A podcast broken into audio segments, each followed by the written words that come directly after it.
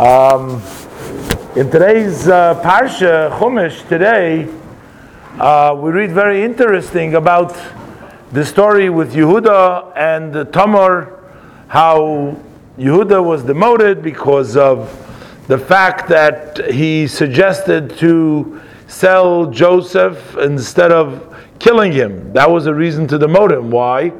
Because they said, Rashi brings down, if you had told us to uh, send them back home, we would have listened to you too.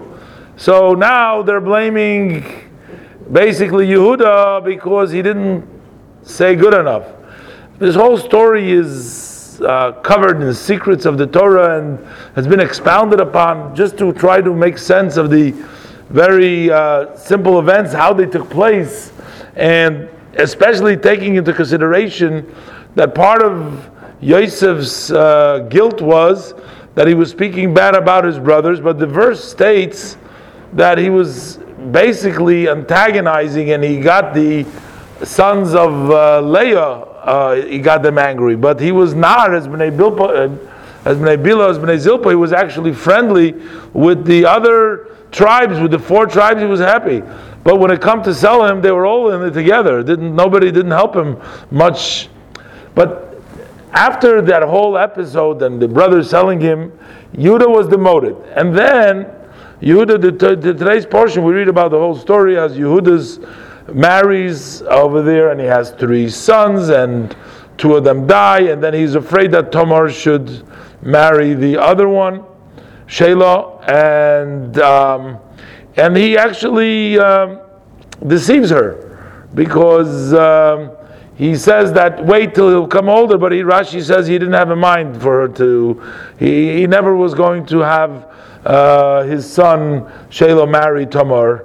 And then Shelah goes and s- sets up that uh, scenario in which Yehuda uh, is intimate with her, and then eventually Melech HaMashiach is born out of this. But we read, uh, we read something very powerful over here. Now, uh, Tamar, in essence, actually in the Gemara, there's a whole longer discussion than we bring in the Chumash. Uh, Yehuda didn't just have a relationship with her just like that. He asked her a lot of questions, and she she proved to him that she's okay, that she doesn't have any real. There's no prohibition against. Um, uh, that she's not tied to uh, uh, to to anyone, and that she's clean. Everything else, that she was okay, as far as him having a relationship with her. But the the very amazing, I guess, message you have over here at the end of the day, when she does become pregnant, and she was supposed to be a widower, she was supposed to be a, a not married, and then all of a sudden she's pregnant, and then they come and tell Yehuda, they said to her that your daughter-in-law is pregnant. So she did not want to confront him straight out and to say, well, you're the father of my children. She didn't do that. The way she said is, whoever owns these, and she took three of the items that she took her collateral, she took his coat, she took his signet, and she took his stick. These three things she took, and she says to she said she says to her father-in-law, I want you to know who's the father of this child that is going to be born. I'm pregnant is from the one who owns these three things. Why didn't she say straight out? Rashi says from the Gemara, it brings down that she did not want to embarrass the Yehuda. Yehuda did everything wrong of her. She didn't do anything wrong, really, at the end of the day. And yet, she's putting herself on, lo- on, on the line here, her life, not to shame Yehuda. And she was begging him, she was saying, make sure to save mine and the two unborn children because there were twins there, as we see, Zarach and Paretz. And, uh, and she was begging him not to you know, to admit, but she would not shame him. And the Gemara learns from there that it's better for a person to allow himself to even fall into a furnace of fire because he was gonna, she was gonna be, uh, be put to death by burning, rather than embarrassing another person. Very, very important principle. We see how far it goes and how much, even in a case where you were wronged and everything else, and you really is not at fault, and you have a million excuses, but still she wouldn't do that. And of course, I mean, one has to believe and think that the Abishter is in control of the world, and the Abishter would not allow, Hashem would not allow for such an injustice to happen. And she basically, not that she counted on that, she behaved in a very moral, on a very moral high ground. But of course, the Abishter would not let something like that happen, that an innocent person should die uh, just because she doesn't want to shame the other person. And that's why it actually turned around that she had the privilege to have the uh, great schus that the, all the tribes of the kings, the David and Shlomo, eventually the Melech HaMashiach, all come from her. Same thing is also true. I'm sorry? Why, why did she deserve to be killed?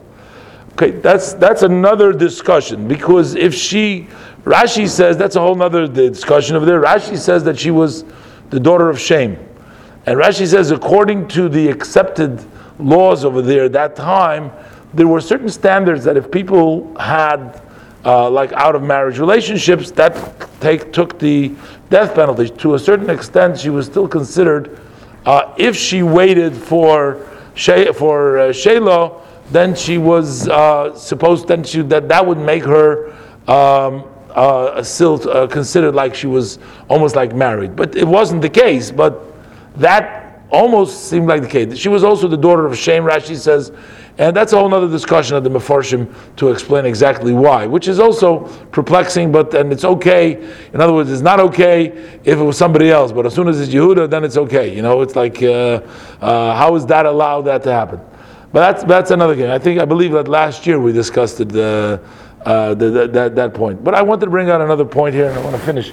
Um, um, the same thing is true in various different cases. You know, sometimes uh, people make a mistake. One of the prayers that the Rabbanim would pay when they start, the Gemara says ben Hakanah would pray, when he would go into the shul, he would make two prayers. We learned in the Mishnah. And one of the prayers was that his friends shouldn't stumble, that he shouldn't stumble, so that the friends will sort of rejoice in his, his mistake, and he would be causing them to make a, that they should be sort of rejoicing on his mistake. So when somebody makes a mistake, so I just wanted to clarify the Alter Rebbe in the Shulchan Aruch, which of course as Chabad we follow the Alter Rebbe's ruling, rules a little bit different than the halacha I believe in the Mishnah Berurah as far as re- repetition of the the Chazoras Hashatz. Uh, the Alter Rebbe rules, the Rav Shulchan Aruch rules that you have to have nine people to answer Amen before you can really start saying the Chazor Hashatz. So you cannot start the repetition of the Amida unless you have nine people answering Amen. If one of the people is taking a little bit longer to daven, then if there's only nine people, then you have to wait for that person because you're not going to have, if there's only exactly 10 people in the shul, and even if one of them is davening, so then you don't have nine people saying Amen when you start off. It's different if you started and then somebody starts to daven and can't answer Amen. That's a different story. So that's why it is correct to have to wait, according to the uh, Rav's uh, uh, ruling, that you have to wait till you have nine people to answer Amen. And that's the reason why it took us a little bit longer today to get started because we need nine people to answer Amen. One of the it's not the, one of the advice to overcome this is to have more than 10 people come to the minyan. So if somebody wants to daven a little longer, they shouldn't have to uh, everybody wait because it does say that you know you don't have to wait for people that are davening, you know, longer. But people that daven word for word, you should wait for them. It says, but for people that daven exceptionally long, you know, you don't have to wait for them. But if they're number 10 and you can't start, then you have no choice. You have to wait for them.